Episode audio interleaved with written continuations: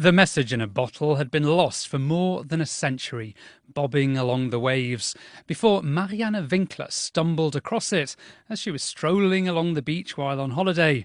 At first, she didn't realise how old it was and followed the instructions written on the message to break the bottle. Inside, she found a postcard written in English, German, and Dutch, with information to fill in about where the bottle was found and when along with the offer of a shilling reward if the postcard was returned to the Marine Biological Association in Plymouth. Mrs. Winkler dutifully sent the postcard back, much to the excitement of the scientists in Plymouth, where the research institute still exists today.